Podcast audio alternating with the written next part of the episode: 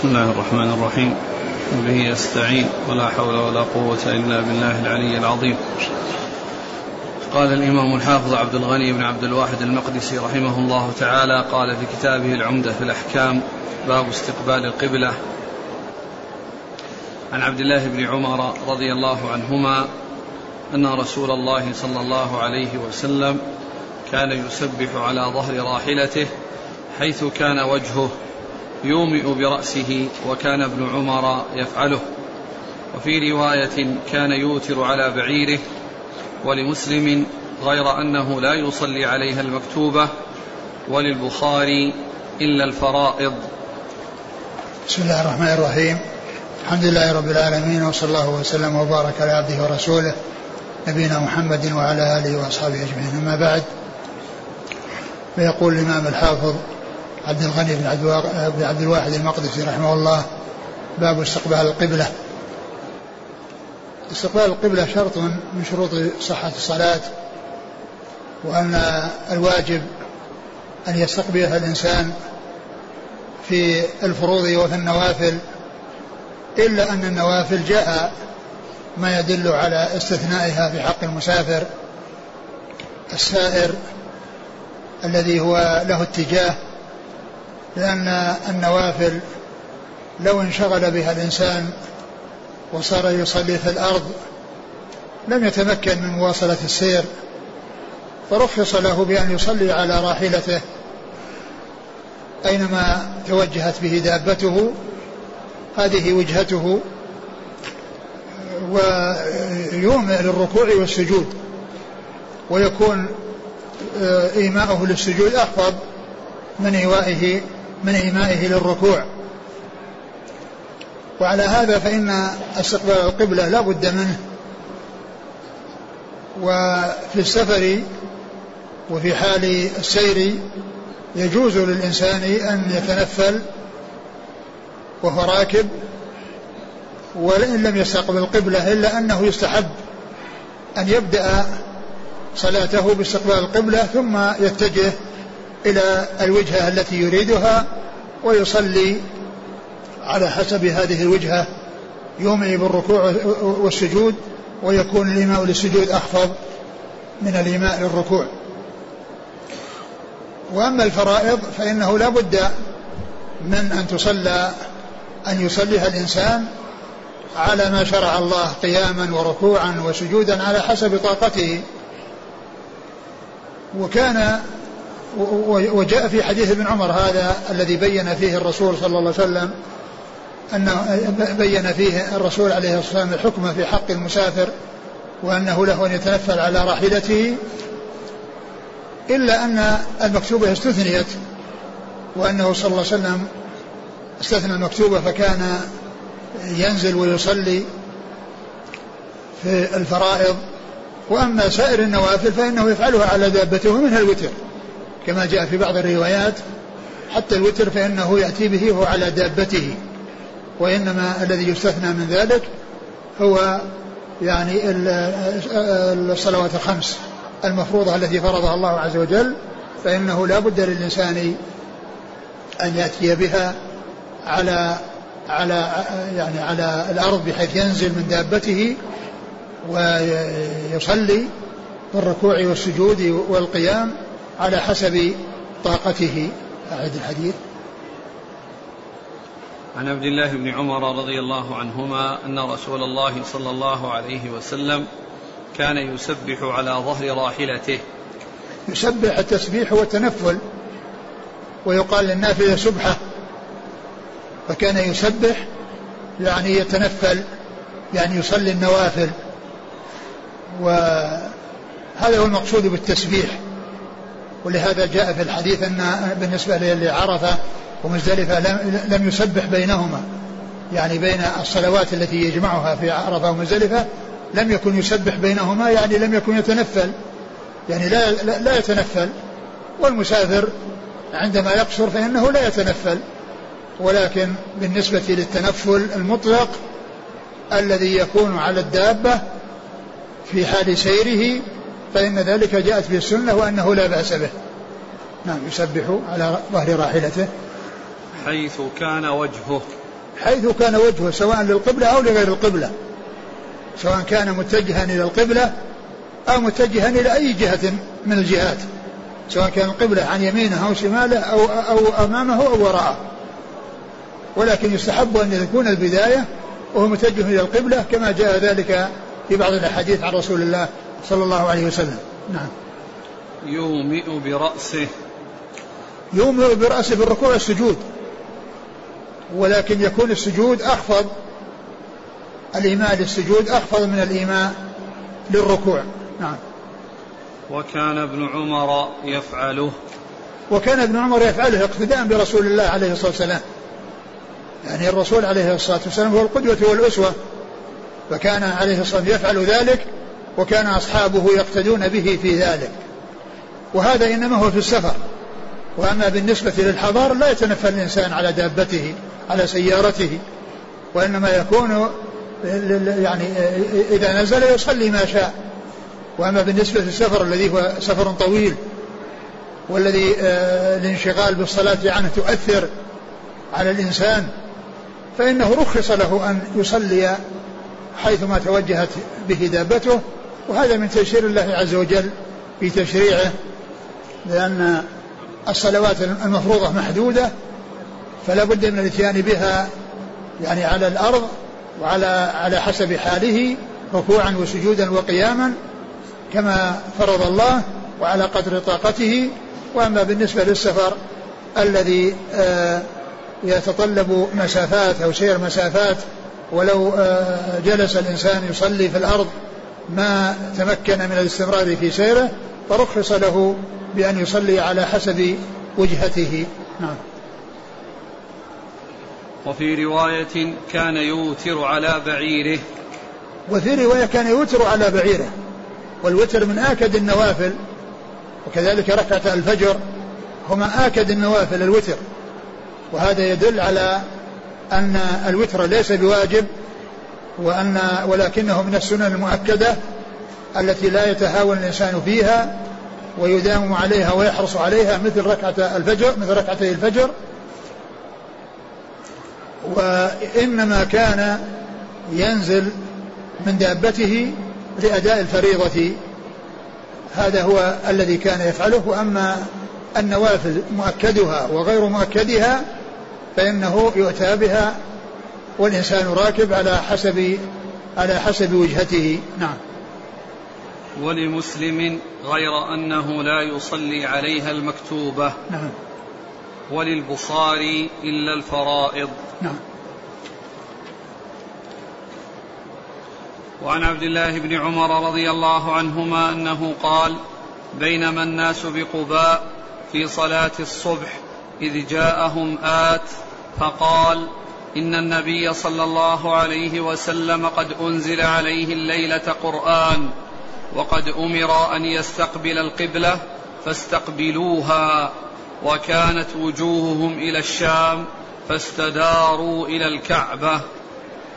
ثم ذكر يعني هذا الحديث عن عن ابن عمر. عن ابن عمر رضي الله عنهما أن النبي صلى الله عليه وسلم لما أوحي إليه بتحويل القبلة وكان يتحرى أن يحول إلى القبلة والمسلمون يعرفون ذلك عنه عليه الصلاة والسلام ويتحرون أن ينزل عليه قرآن فنزل عليه الوحي بالتحول إلى القبلة. وجاء رجل إلى أهل قبى وهم يصلون الفجر فأخبرهم بأن النبي عليه الصلاة والسلام أنزل عليه القرآن وأنه تحول إلى القبلة. فتحولوا إليها. تحول هؤلاء إليها فكانت أول صلاتهم متجهين إلى الشام وآخر صلاتهم متجهين إلى القبلة.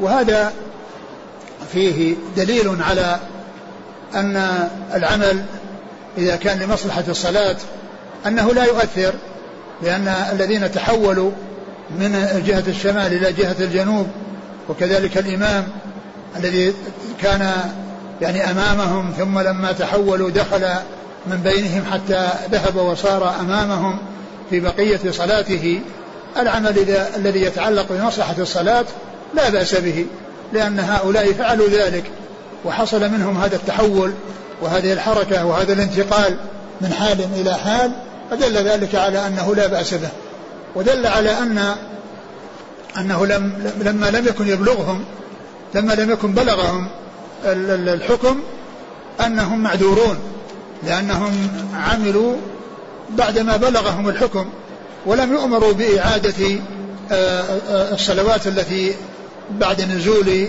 الوحي بتحويل القبلة لأنهم لم يبلغهم التكليف بذلك.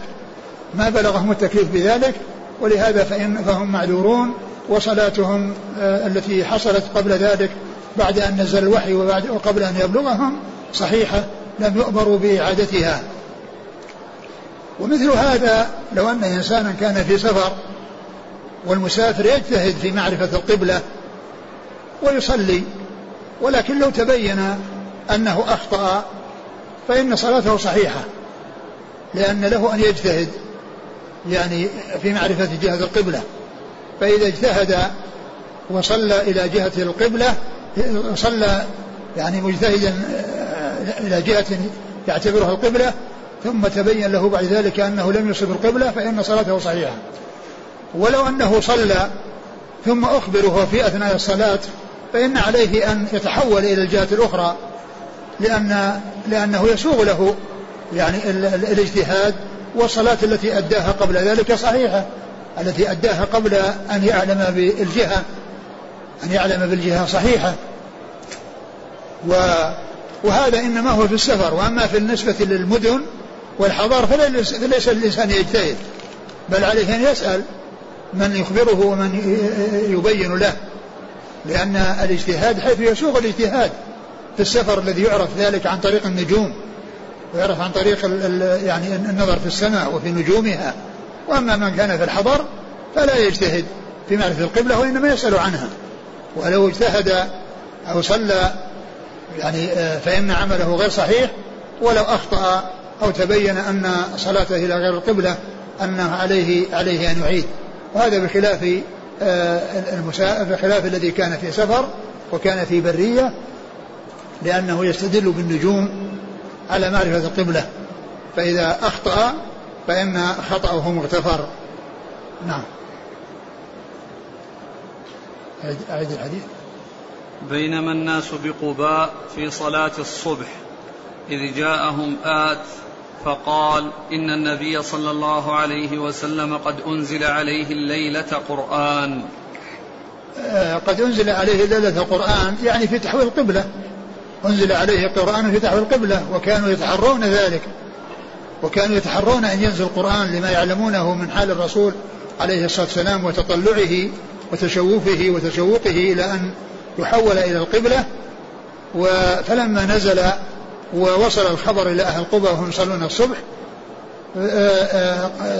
أخذوا بخبر هذا الواحد الذي أخبرهم لما احتف به من القرائن التي هي كونهم يعرفون أن الناس في انتظار يعني شيء انتظار نزول الوحي في ذلك فتحولوا واستداروا من الجهة التي كانوا عليها وهي القبلة بيت المقدس إلى الجهة الجديدة التي هي الكعبة المشرفة. نعم. إن النبي صلى الله عليه وسلم قد أنزل عليه الليلة قرآن وقد أمر أن يستقبل القبلة فاستقبلوها. فاستقبلوها أو استقبلوها.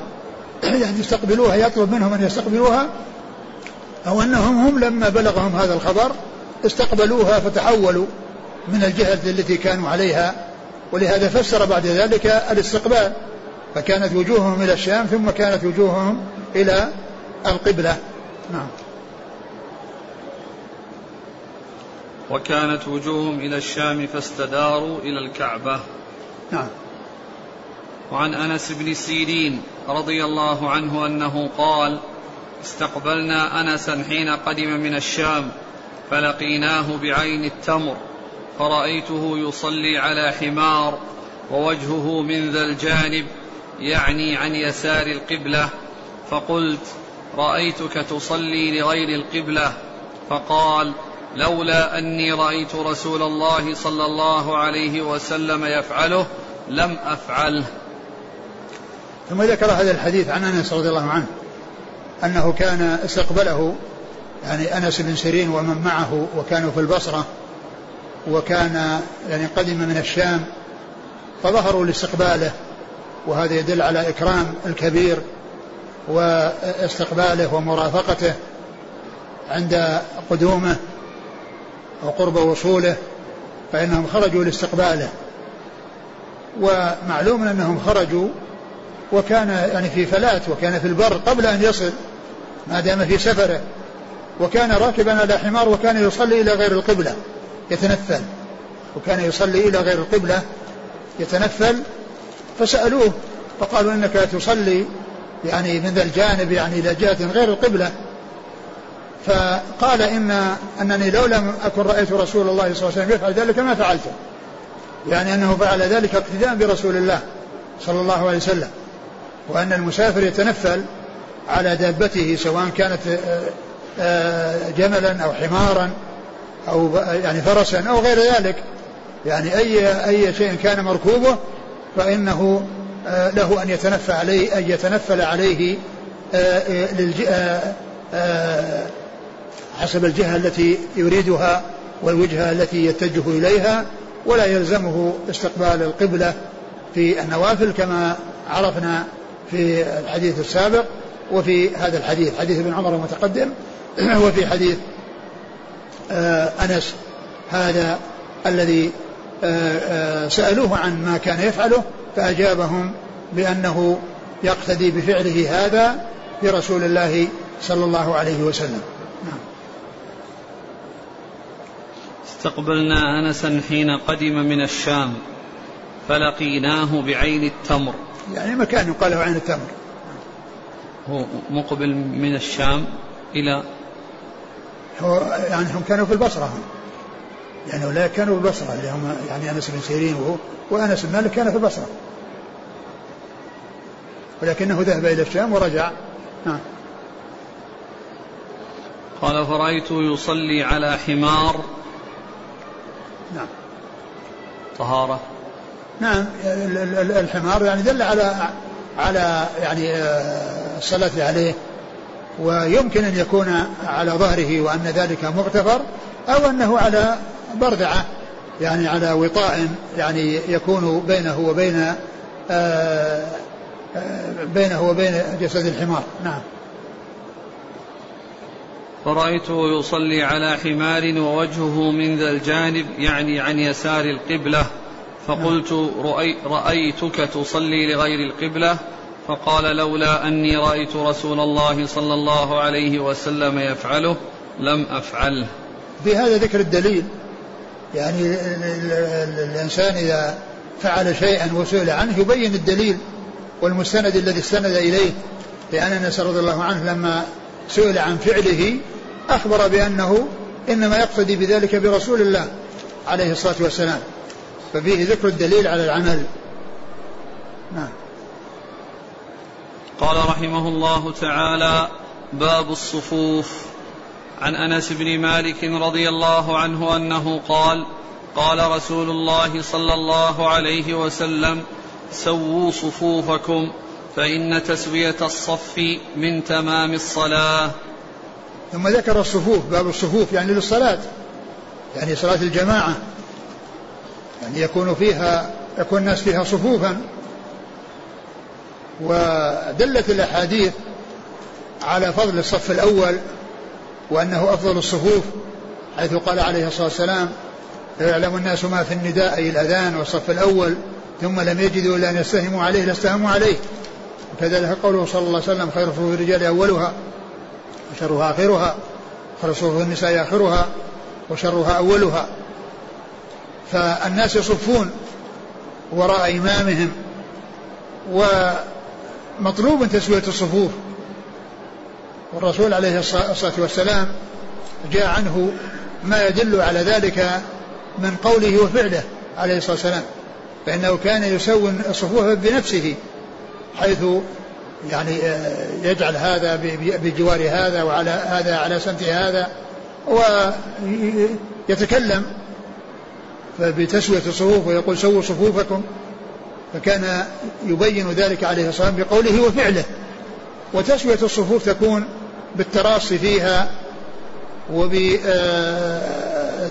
فيها بحيث لا يتقدم أحد ولا يتأخر فلا يكون فيه بروز من جهة الأمام ومن جهة الخلف ولا يكون فيه فجوات.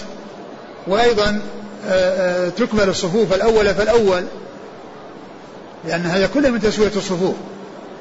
لا ينشأ الصف الثاني إذا لم يمتلأ الصف الأول ولا ينشأ الثالث إذا امتلأ الثاني ويتراصى الناس في الصفوف بحيث لا يكون بينهم فرج. وكذلك أيضا يتساوون بعدم من جهة الأمام لا يكون فيه بروز من جهة الأمام ولا من جهة الخلف وإنما تقارب بحيث لا يكون هناك فرج. وتساو بعدم التقدم والتأخر وتكميل لكل صف بحيث لا ينشأ الصف الذي يليه إلا بعد امتلائه. ثم ذكر يعني هذا الحديث عن عن عن أنس. عن أنس رضي الله عنه أن النبي صلى الله عليه وسلم قال قال سووا صفوفكم. فإن تسوية الصف من تمام الصلاة. سووا سووا صفوفكم فإن تسوية الصف من تمام الصلاة. وهذا فيه البيان بقوله لأنه عليه الصلاة والسلام قال صل سووا صفوفكم. سووا صفوفكم. أمر بالتسوية. ثم قال فإن تسوية الصفوف من تمام من تمام الصلاة. وفي بعض الروايات من إقامة الصلاة. فدل هذا على أن المطلوب من المصلين أن يسووا صفوفهم بالتراصي فيها وعدم التقدم والتأخر وعدم وجود تقطع في الصفوف بحيث لا ينشأ صف إلا بعد امتلاء الصف الذي أمامه. نعم.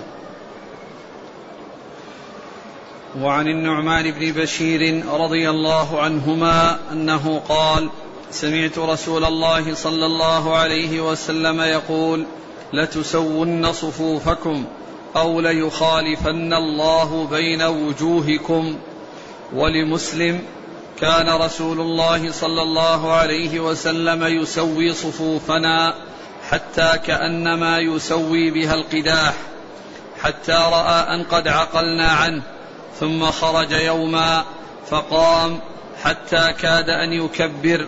فرأى رجلا باديا صدره فقال عباد الله لتسون صفوفكم أو ليخالفن الله بين وجوهكم. ثم ذكر هذا الحديث الذي فيه الأمر بتسوية الصفوف وأنه إذا لم يحصل فان فإنه قد تحل العقوبة بأن يخالف يخالف الله بين الوجوه بأن يخالف بين وجوههم. وذلك لحصول الاختلاف في صفوفهم يعاقبون بأن تحصل الاختلاف في الوجوه. ومعلوم أن الاختلاف في الوجوه تابع لاختلاف القلوب تابع لاختلاف القلوب فيعاقب الإنسان أو يعاقب الناس الذين يقعون في هذا الأمر الذي لا يسوق بأن تختلف وجوههم ويحصل بينهم التباغض. ويحصل بينهم العداوة ف فالرسول صلى الله عليه وسلم رغب في تسوية الصفوف وحذر من عدم تسويتها وأنه قد يترتب على ذلك يعني هذه العقوبة التي بينها رسول الله صلى الله عليه وسلم وهي اختلاف وجوههم. وذكر يعني أن النبي عليه الصلاة والسلام كان يسوي الصفوف بنفسه بحيث يعني يجعل هذا بجوار هذا وأن هذا مساوي لهذا قال كأنما يسوي بها القداح والقداح هي جمع قدح وهي السهام أو الخشب الذي يتخذ للسهام بحيث يرمى به فإنه يبرى بحيث يعني يكون يعني على هيئة واحدة والقداح إذا يعني آه، ضم بعضها إلى بعض تكون متساوية يعني في آه، حجمها وفي آه، مقدارها فكان يعني يسوي يسوي أصحابه في صفوفهم كأنما يسوي القداح. ثم إنه لما رأى أنهم عقلوا يعني كان في أول أمر يفعل هكذا ثم إنهم عرفوا فكانوا من أنفسهم. يعني إذا دخلوا في الصلاة أو اتجهوا إلى الصلاة آه، يعملون هذا العمل الذي كان أرشدهم إليه الرسول صلى الله عليه وسلم فإنهم من تلقاء أنفسهم.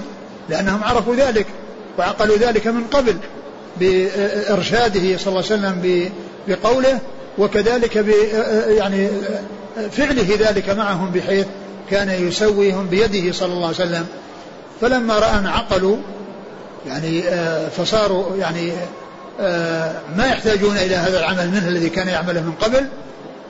جاء ولما كاد أن يصلي أو كاد أن يكبر نظر وإذا رجل قد بدا صدره يعني أنه ما كان مسامة للصف يعني متقدم على الصف. فقال عليه والسلام عباد الله لا تسوون صفوفكم أو لا يخالفن الله بين وجوهكم. لا تسوون صفوفكم أو لا يخالفن الله بين وجوهكم. نعم.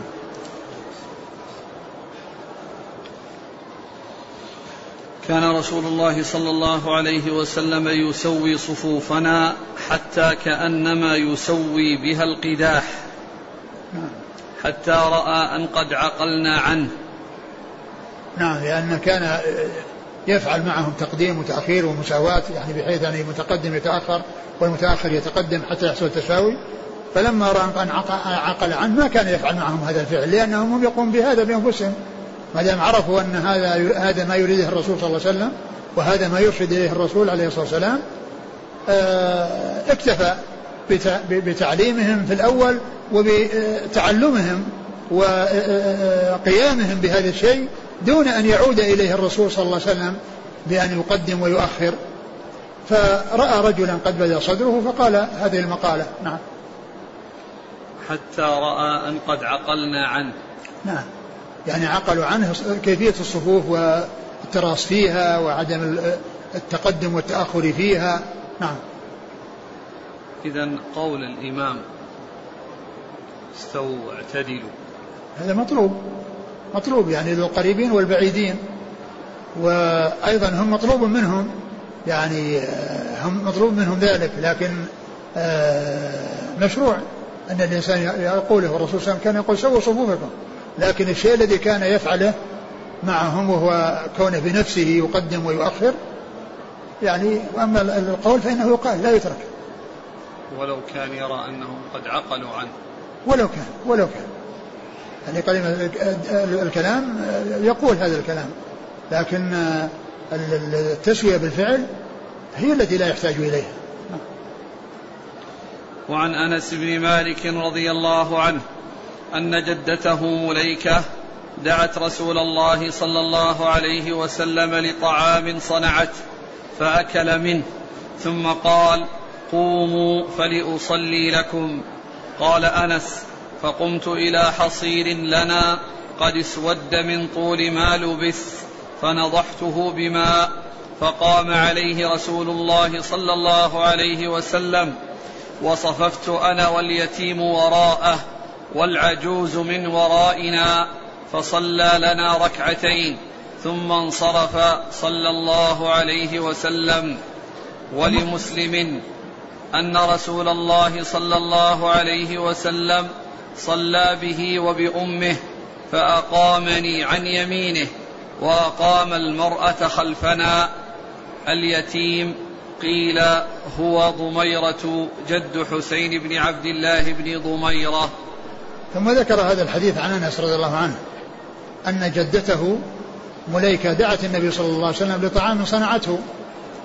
وهذا يدل على ما كان عليه أصحاب الرسول صلى الله عليه وسلم من الاحتفاء بالرسول والحرص على إكرامه والحرص على دخوله منازل دخوله منازلهم عليه الصلاة والسلام.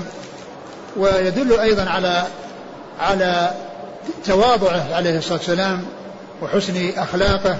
وقربه من الناس من الكبار والصغار والرجال والنساء صلوات الله وسلامه وبركاته عليه وهو الذي وصفه الله عز وجل بأنه ذو الخلق العظيم حيث قال وإنك لعلى خلق عظيم صلوات الله وسلامه وبركاته عليه. فأجاب الدعوة ويعني صنع أو أكل الطعام ثم قال قوموا فليصلي لكم يعني حتى يعرفوا كيفية الصلاة ويعرفونها عن قرب منه صلى الله عليه وسلم لأن لأن صلاته بالجماعة قد لا تحصل لكل أحد. مثل النساء يعني لا يحصل قربهن منه وكذلك الصبيان لا يحصل قربهم منه. فأراد صلى الله عليه وسلم أن يصلي يعني لهم وأن يؤمهم ليعرفوا آه، كيفية صلاته. عليه الصلاة والسلام ويشاهدوها على على سعة وعلى بصيرة آه، بقربهم من رسول الله صلى الله عليه وسلم. فقام أنس إلى حصير والمتخذ من من خوص النخل قد اسود من طول ما لبس يعني من طول استعماله يعني ما مضى عليه يعني زمن وتغير ورشه بالماء لعله ليلينه. يعني بدل ما يكون يعني فيه قساوة وفيه يعني آآ آآ ارتفاع وانخفاض أراد أن يكون لينا بهذا بهذا بهذا الرش الذي يحصل أو لتنظيفه من يعني شيء قد يكون علق به. فقام وصلى عليه الصلاة والسلام وتقدم وصف أنس واليتيم. اليتيم هو الذي لم يبلغ. وراءه عليه الصلاة والسلام وجعل المرأة خلفهم التي هي جدته تكون صفا وحدها. وهذا يدل على أن المصلين إذا كانوا أكثر من اثنين أكثر من واحد فإنهم يكون خلف الإمام يكون صفا خلف الإمام. وأنه يجوز مصافة الصغير الذي لم يبلغ. ويدل على أن المرأة تصف وحدها وأنها أن المرأة لا تصف مع الرجال. ولا تكون في صفهم وأن لها أن تصلي وحدها إذا لم يكن معها أحد. وهذا بخلاف الرجال فإنه لا يجوز للإنسان المنفرد أن يصلي خلف الصف. لا يجوز للمنفرد أن يصلي خلف الصف وأما المرأة فيجوز لها ذلك. بل لو لم يكن مع الرجل إلا امرأة واحدة فإنها لا تصف بجواره وإنما تصف وراءه. لأن صفوف النساء سواء كن جماعات أو أفراد فإنهن يكون يكون وراء الرجال. وأن المرأة الواحدة المنفردة صلاتها خلف الصف فإنها يعني سائغة بخلاف الرجال فإن الرجل المنفرد لا يسوغ له أن يصلي خلف الصف. فهذا فيه بيان لأنه قال الباب يتعلق بالصفوف لأنه ذكر صف الرجال يعني وراءه عليه الصلاة والسلام وهما اثنان وأن المرأة تكون صفا وحدها حيث لا يكون معها أحد وإن كان معها أحد فإنها تكون وراء الرجال صفوفا. يكن وراء الرجال صفوفا. فإذا أورد هذا رحمه الله من أجل بيان آه، آه، الصف. إذا كان أنه أكثر من من واحد إذا كان المأموم أكثر من واحد فإنه يكون يكونون صفا وراء الإمام. وأما إن كان واحدا فإنه يكون عن يمينه كما سيأتي في حديث ابن عباس. نعم. هذا في الأول أنه هو اليتيم ولمسلم. نعم والحديث الثاني يعني كأنها قصة أخرى وهو أنه كان وأمه أمهم سليم وجدته مليكة. هذه في قصة يعني جدته مليكة وتلك في قصة أمه أم سليم.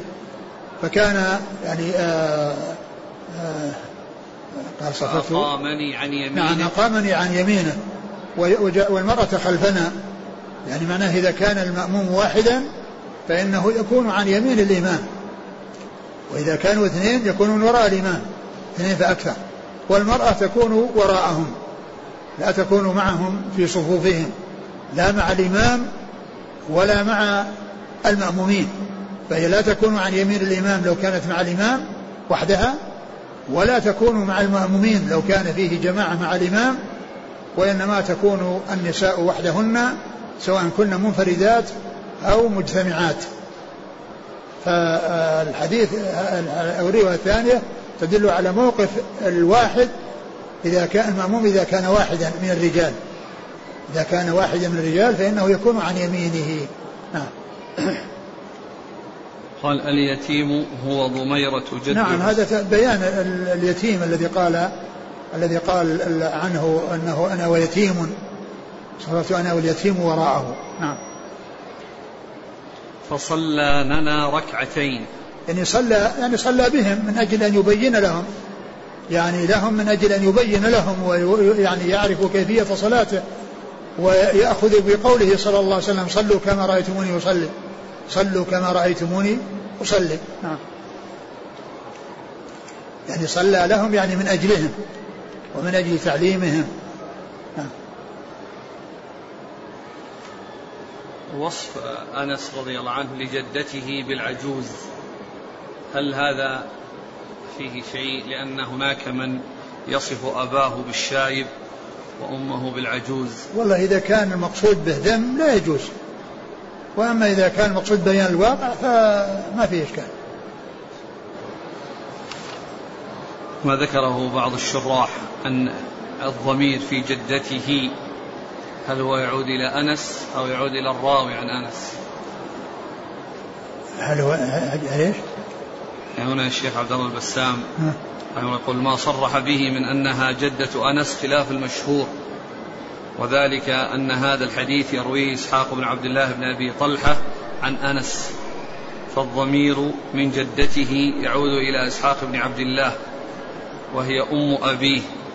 قال ابن عبد البر وعياض والنووي فكان ينبغي للمصنف أن يذكر إسحاق فيعود الضمير عليه فتكون أم أنس لأن, لأن إسحاق ابن أخي أنس لأمه. نعم ذكر بعضهم أنها جدة أنس أم أمه وهي جدة لإسحاق أم أبيه وينبغي ذكر إسحاق للخروج من الخلاف. أولا قال أنها مليكة. جدته. نعم بس هي التي معهم مليكة. وأما جدة ذاك هي أم سليم. يعني جدة إسحاق هي أم سليم. وأم سليم ليست مليكة. لا أم, أم سليم أم أم أنس. أم أنس نعم هي جدة هي جدة إسحاق. هي جدة يعني لا لا إسحاق بن قال إسحاق بن إسحاق بن عبد الله بن أبي نعم هي جدته لأن عبد الله بن أبي طلحة أخو أنس من أمه. أخو أنس من أمه فأم سليمه هي جدته وهذا قال إنها مليكة. هنا جاءت أن جدته مليكته جدة نفس الحديث الأول عن أنس بن مالك أن جدته مليكة دعت رسول الله. يعني في إسناد إسحاق اللي في إسناد إسحاق. الأول الأول. اللي هو؟ اللي يقول إنه الشيخ إنه حذف إسحاق وكان الأولى أن يذكره. عن أنس بن مالك رضي الله عنه أن جدته مليكة دعت رسول الله صلى الله عليه وسلم لطعام صنعته. إيه إيه ما أدري أقول ما أدري يعني قضية يعني مليكة يعني هل هي جدة هل هي جدة لأنس أو ليست بجدة؟ إذا كان لأنس جدة اسمها مليكة وأنه قد حصل منها هذا الشيء وإذا كان أنها يعني إن أنها ليست يعني إنما هي إنما هي جدة لإسحاق وليست هذا فأنا لا أدري. ما ما أعرف هذا الشيء. لكن من ناحية الحكم سواء تكون جدة هذا أو جدة هذا الحكم الشرعي فيما يتعلق بصفوف النساء إذا إذا أنها تكون وحدها آه، سواء كانت مع رجل أو مع رجال. تكون وحدها إذا كانت آه، منفردة وتكون مع غيرها. يكن وراء الرجل إذا كنا يعني نساء معهن رجل أو واحدة مع رجل وإن كان الرجل معه رجال فإنهن يكن وراء الرجال سواء كن واحدة أو أكثر.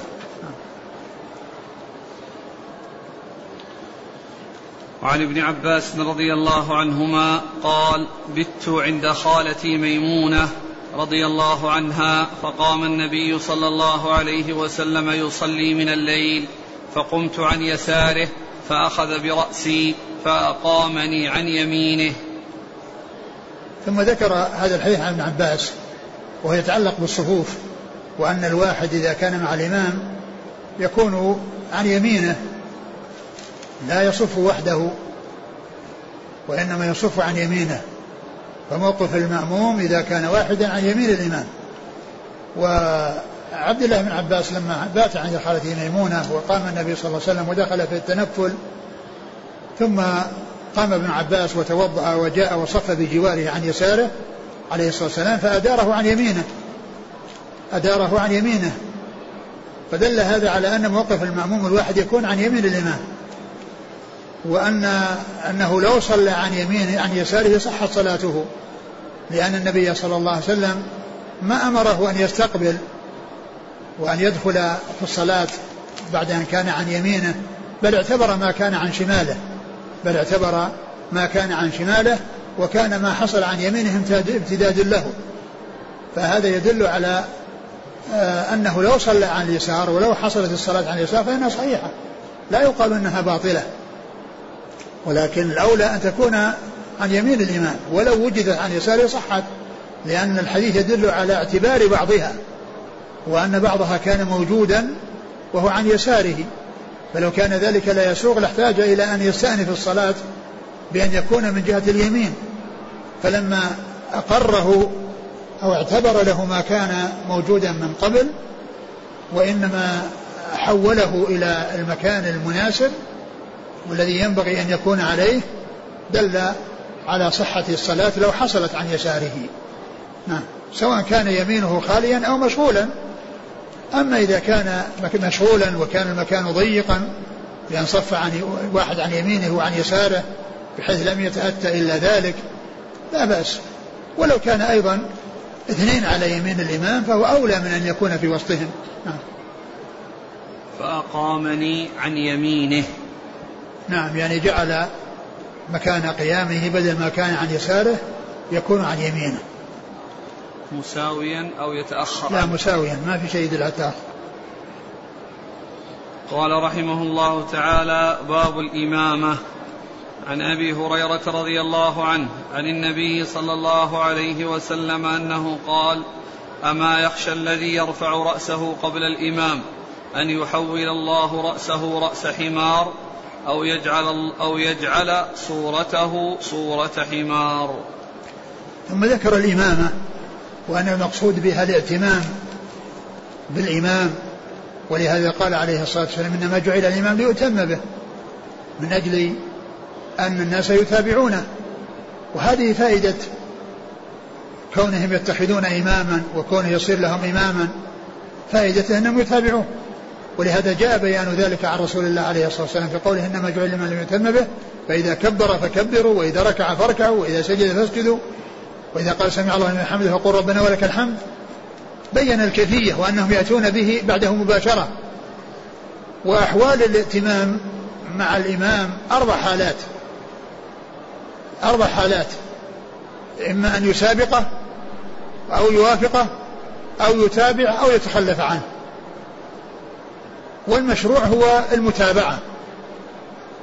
لا المسابقة ولا الموافقة ولا التخلف. وإنما يأتي بعده مباشرة.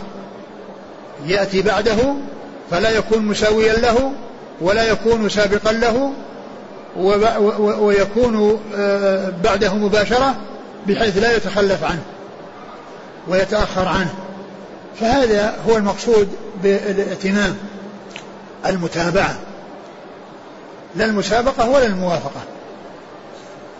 ولا التخلف. أورد هذا الحديث أن النبي عليه الصلاة والسلام قال أما يخشى الذي يرفع رأسه قبل الإمام أن يحول الله صورة رأسه رأس حمار أو صورة صورة حمار. يعني معناه أن الإنسان لا يسابق الإمام. لأن الذي يرفع قبل الإمام معناه يسابقه.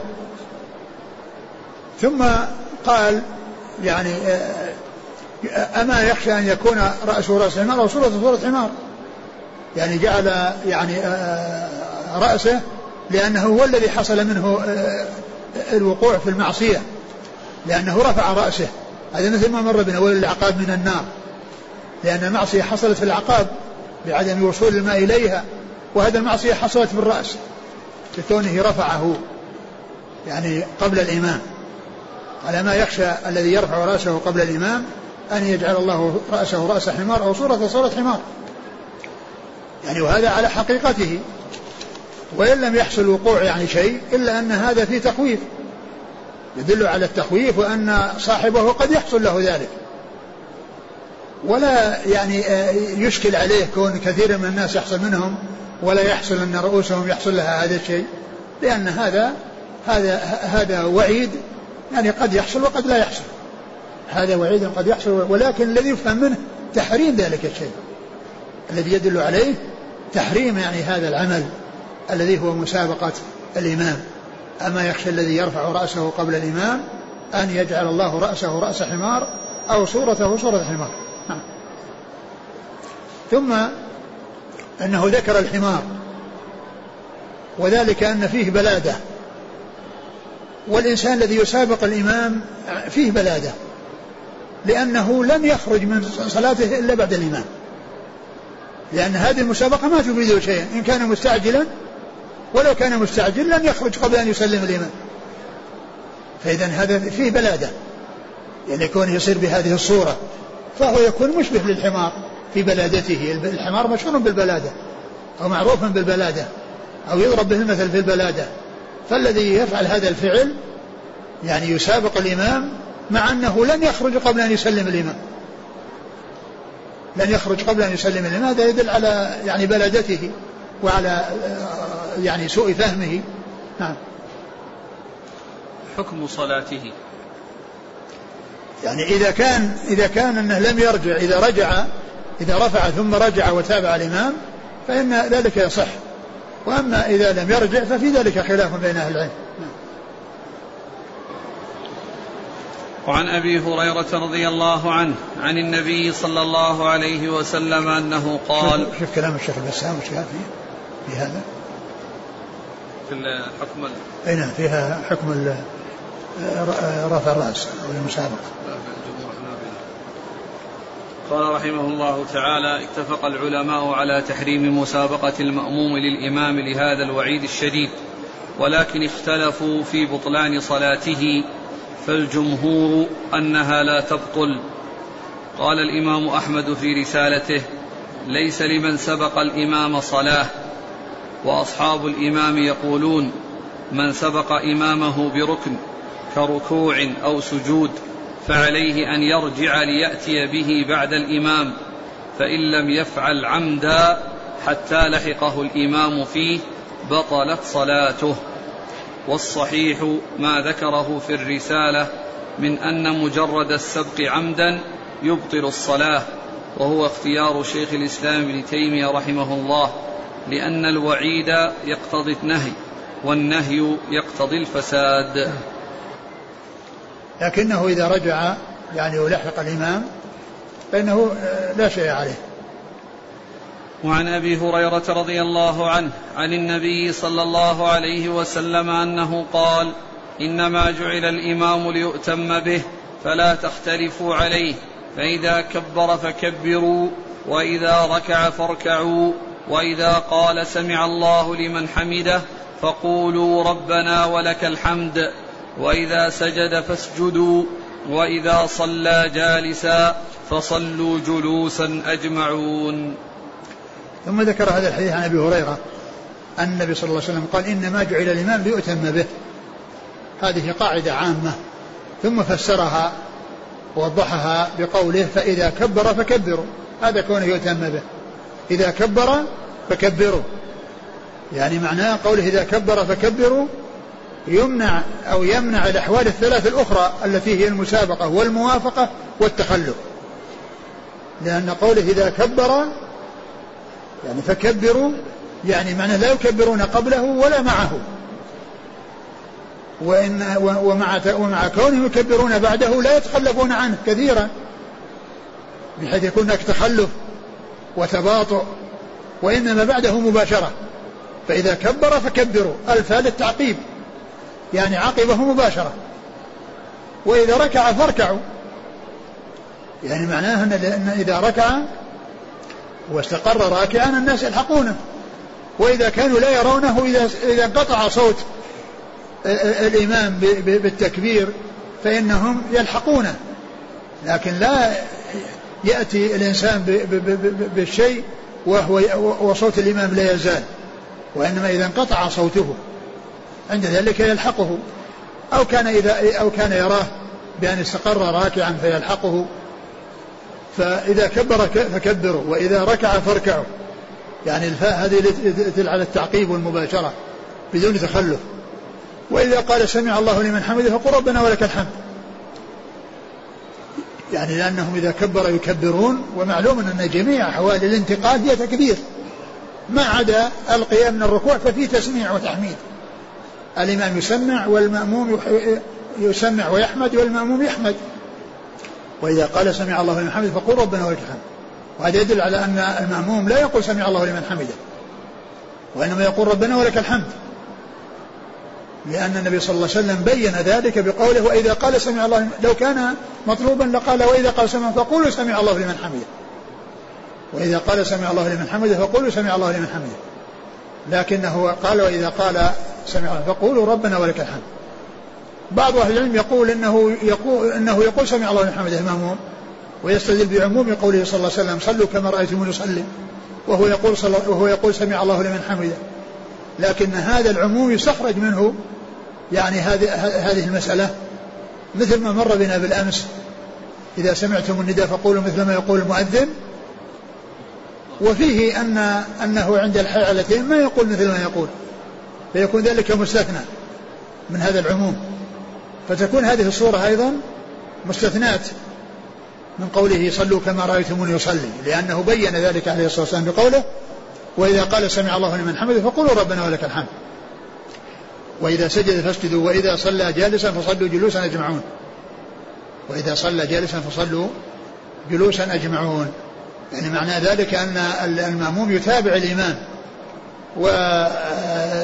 والصلاة وراء الإمام الجالس. يعني هذه فيها خلاف بين أهل العلم كما يعني جاء في هذا الحديث وجاء في حديث آخر وهو صلاته صلى الله عليه وسلم في مرض موته بالناس فإنهم كانوا يصلون وراءه قياما وهو إمامهم وهو جالس عليه الصلاة والسلام. فمن العلماء من قال إن ما حصل أخيرا ناسخ لما حصل أولا لأن صلاتهم وراءه قياما كان في مرض موته عليه الصلاة والسلام فهو آخر آخر ما حصل منه. وجمع بعض العلماء وهو الإمام أحمد بين الحديثين بأن بأن الإمام يعني إذا بأنه إذا بدأ إذا بدأ الإمام الصلاة جالسا فيصلون معه جلوسا مثل ما جاء في هذا الحديث وفي الحديث الآخر الذي جاء فيه أن أنهم قال كدت أن تفعلوا فعل فارس والروم لأنهم قاموا وأشار إليهم أن يجلسوا فجلسوا. فكان بدأ الصلاة جالسا فيبدأون وراءه جلوسا. وأما إذا بدأ الصلاة أو بدأوا بالصلاة قياما فإنهم يستمرون عليها لأن النبي صلى الله عليه وسلم بعدما دخل أبو بكر في الصلاة وكان دخلوا هم واقفين فجاء النبي صلى الله عليه وسلم وصلى بجوار آه، أبي بكر عن يساره فكان هو الإمام وأبو بكر يبلغ عن رسول الله عليه الصلاة والسلام كان الرسول صلى الله عليه وسلم هو الإمام وأبو بكر يبلغ عنه.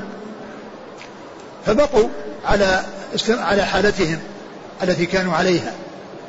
يعني معناها أنه إذا حصل الدخول في الصلاة من أولها مع الإمام يدخلون معه. وإذا كان حصل له علة يعني في أثنائها فإنهم يستمرون على التي التي قد حصل. لأن النبي صلى الله عليه وسلم جاء في أثناء الصلاة أو في أول الصلاة بعدما في أول الركعة الأولى بعد الركعة الأولى بعدما دخل أبو بكر وجلس عن يساره فاستمروا في صلاتهم كما كانوا قائمين عند دخولهم في الصلاة. نعم.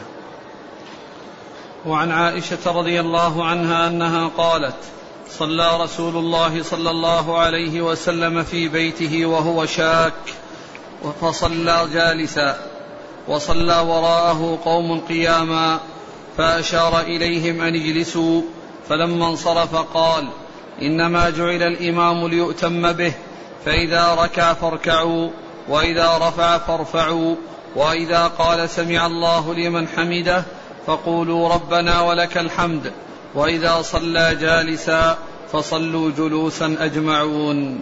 أعد. أول حديث. عن عائشة رضي الله عنها أنها قالت صلى رسول الله صلى الله عليه وسلم في بيته وهو شاك فصلى جالسا وصلى وراءه قوم قياما فأشار إليهم أن اجلسوا فلما انصرف قال إنما جعل الإمام ليؤتم به فإذا ركع فاركعوا وإذا رفع فارفعوا وإذا قال سمع الله لمن حمده فقولوا ربنا ولك الحمد وإذا صلى جالسا فصلوا جلوسا أجمعون. يعني هذه الصلاة كانت يعني على إثر سقوطه من فرس فجحش شقه صلى الله عليه وسلم يعني أصابه يعني ضرر فصار لا يستطيع القيام فصلى جالسا جاء إليه ناس وصلى وصلى جالسا وصلى, وراءه قياما. يعني كالعادة التي هم اعتادوها فأشار إليهم أن يجلسوا فأشار إليهم أن يجلسوا فجلسوا. ثم لما فرغ قال عليه الصلاة والسلام هذه المقالة إنما جعل الإمام ليؤتم به. فجاء في بعض الروايات كدهم أن تفعلوا فعل فارس والروم يقومون على رأس ملوكهم وهم جلوس. فالرسول صلى الله عليه وسلم صلى وهو شاك يعني مريض لا يستطيع أن يصلي قائما. فكان أن صلى جالسا والناس وراءه قياما. فأشار إليهم أن يجلسوا فصلوا معه جلوسا. وبعد ذلك أخبرهم عليه الصلاة والسلام. بأن الإمامة تقتضي متابعة الإمام في أفعاله وحركاته يعني في في أفعاله يعني في القيام والركوع والسجود لكن لا يعني وعن عبد الله بن يزيد الخطمي الأنصاري رضي الله عنه أنه قال حدثني البراء رضي الله عنه وهو غير كذوب. قال كان رسول الله صلى الله عليه وسلم إذا قال سمع الله لمن حمده. لم يحن أحد منا ظهره حتى يقع رسول الله صلى الله عليه وسلم ساجدا ثم نقع سجودا بعده. ثم ذكر هذا الحديث عن البراء. البراء بن عازب رضي الله عنهما. يبين كيفية اهتمامهم بالرسول عليه الصلاة والسلام وأنهم يفعلون يعني يأتون بأعمال الصلاة بعده مباشرة بدون تخلف وبدون موافقة. فقال إن إنه إذا قال سمع الله لمن حمده وقاموا إلى الركوع لم ينتقل أحد منهم إلى السجود إلا بعد أن يستقر النبي صلى الله عليه وسلم ساجدا فإنهم يسجدون وراءه. وهذا حيث حيث كانوا يرونه عليه الصلاة والسلام. فإنه إذا استقر ساجدا تبعوه بدون تأخير. أما إذا لم يكونوا يرونه فعندما ينقطع صوته إذا انقطع صوته بالتكبير فإنهم يسجدون. فهذا يبين آه، الاهتمام أنه يكون بالأفعال التي هي أفعال الانتقال وليس في جميع الأفعال. فإذا إذا كان الإمام ما يرفع يديه عند التكبير أو عند الركوع والسجود وعند الرفع منه الإنسان يرفع لأن هذه سنة. ولا. ولا وليس فيها مخالفة للائتمام لأن الائتمام يتعلق بالمتابعة. وأما إذا كان الإمام ما يرفع يديه عند الركوع والسجود أو لا يضع يديه على صدره الإنسان يفعل السنة. ويأتي بما سواء فعلها الإمام أو ما فعلها الإمام. ولكن المقصود المتابعة المقصود من الاهتمام هو المتابعة في الركوع والسجود والقيام و يعني هذا هو هذا هو الذي يتابع فيه. أما ما يتعلق بالأفعال الأخرى التي يعني لا, لا تتعلق بالمتابعة فهذه يفعلها الإنسان. وليس بلازم الإنسان يعني ولو كان المطلوب منه أن يتابع إمامه في هذا ما تأتى لأحد أن يصلي وراء أحد إلا إذا عرف ما هي طريقته حتى يفعل مثله. لكن الاهتمام إنما هو يكون بالانتقالات الانتقالات يعني ركوع سجود قيام. هذا هو الذي يكون فيه المتابعة. أما الأفعال الأخرى التي وضع يدين على الصدر أو رفع يدين فهذه الإنسان يفعلها سواء عرف الإمام يفعلها أو ما يفعلها نعم. وعن أبي هريرة رضي الله عنه أن رسول الله صلى الله عليه وسلم قال إذا أمن الإمام فأمنوا فإنه من وافق تأمينه تأمين الملائكة غفر له ما تقدم من ذنبه. وهذا في مشروعية التأمين ويعني المتابعة يعني مثلا فيه. ومعلوم أن أن أن أن, أن الإمام يؤمن إذا قال ولا الضالين والمأمون المأمون يؤمنون إذا قال ولا الضالين. فإذا عندما يقول الإمام ولا الضالين الإمام يقول آمين والمأمون يقول آمين والملائكة تقول آمين. ولهذا فإن آه، قوله أمن ليس معنى ذلك إذا انقطع تأمينه وإنما وجد تأمينه وحصل منه التأمين. لأن الرسول قال وإذا قال الموضوع فقولوا آمين فهم يأتون بها بعد ما يقول الإمام وهو يقول آمين بعد ما يقول ولا الضالين. فإذا يتفق تأمينه وتأمين المأمون وتأمين الملائكة. ولهذا قال عليه الصلاة والسلام فإنه من وافق تأمينه وتأمين الملائكة فغفر له ما تقدم من ذنبه. ومعلوم أن تأمين الملائكة إنما يكون بعد يعني قوله ولا الضالين وكذلك الإمام يقول ولا الضالين وكذلك المأمون يقول بعد ولا الضالين فإنه يحصل يحصل التأمين وهذا محله. لكن لا معنى ليس لكن لا ليس معنى ذلك أن الناس ينتظرون الإمام هل يقول آمين أو يقول آمين لأنه قد لا يقول آمين. وهم يقولون آمين بعد ما يقول الضالين سواء قالها ولا ما قالها. فإن كان يقولها فهم موافقون له وإن كان ما قالها فهم فعلوا سنة ما فعلها الإمام. نعم. وعن أبي هريرة رضي الله عنه أن رسول الله صلى الله عليه وسلم قال إذا صلى أحدكم للناس فليخفف فإن فيهم الضعيف والسقيم وذا الحاجة وإذا صلى أحدكم لنفسه فليطول ما شاء. وهذا من أحكام الإمامة وهو أن الإمام يراعي حال المأمومين فإذا كان فيهم من يشق عليه الإطالة فإنه لا يطول. وكذلك إذا كان يعلم يعني آه، فيهم يعني صغيرا أو كبيرا أو يعني آه، يعني آه، إنسان يحتاج إلى مراعاة تراعى تراعى حال المأمومين. فيقتدي بأضعفهم ولا يعاملهم معاملة الأصحاء الأقوياء وإنما كما قال عليه الصلاة والسلام إذا أما الناس فليخفف فإن فيهم الصغير والكبير وذا الحاجة وإذا صلى لنفسه فليطول ما شاء. إذا صلى وحده يطول ما شاء لأن ما ما ما في أحد مرتبط به. لكن المرتبط به عليه أن يراعي حاله بحيث آه، لا يطيل الإطالة التي آه، تشق عليه. نعم. وعن أبي نعم اللي بعده وعن أبي مسعود الأنصاري رضي الله عنه أنه قال جاء رجل إلى رسول الله صلى الله عليه وسلم فقال إني لأتأخر عن صلاة الصبح من أجل فلان مما يطيل بنا. قال فما رأيت النبي صلى الله عليه وسلم غضب في موعظة قط أشد مما غضب يومئذ. فقال يا أيها الناس إن منكم منفرين فأيكم أما الناس فليوجز فإن من ورائه الكبير والصغير وذا الحاجة. ثم ذكر حديث ابي مسعود عقبة بن عمرو الأنصاري البدري رضي الله عنه وهو يعني أن النبي صلى الله عليه وسلم قال يعني يعني إذا إذا أمن أحدكم الناس فليخفف فإن فيهم كذا وكذا بين سببه وأن الرسول عليه الصلاة والسلام شكي إليه رجل قال إنه يتأخر عن الصلاة من أجل فلان مما يطيل بسبب إطالته. فالرسول غضب غضبا شديدا وقال إن منكم منفرين فأيكم أما الناس فليخفف. فإن فيهم الصغير والكبير وذا الحاجة.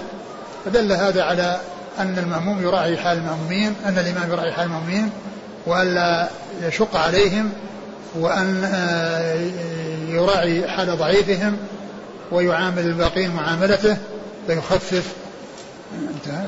نعم. الباب. نعم. والله أعلم وصلى الله وسلم وبارك على رسول نبينا محمد وعلى آله وأصحابه أجمعين. جزاكم الله خيرا وبارك الله فيكم. ولهمكم الله الصواب ووفقكم للحق.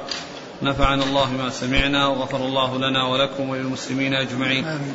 سبحانك اللهم وبحمدك أشهد أن لا إله إلا أنت أستغفرك وأتوب إليك.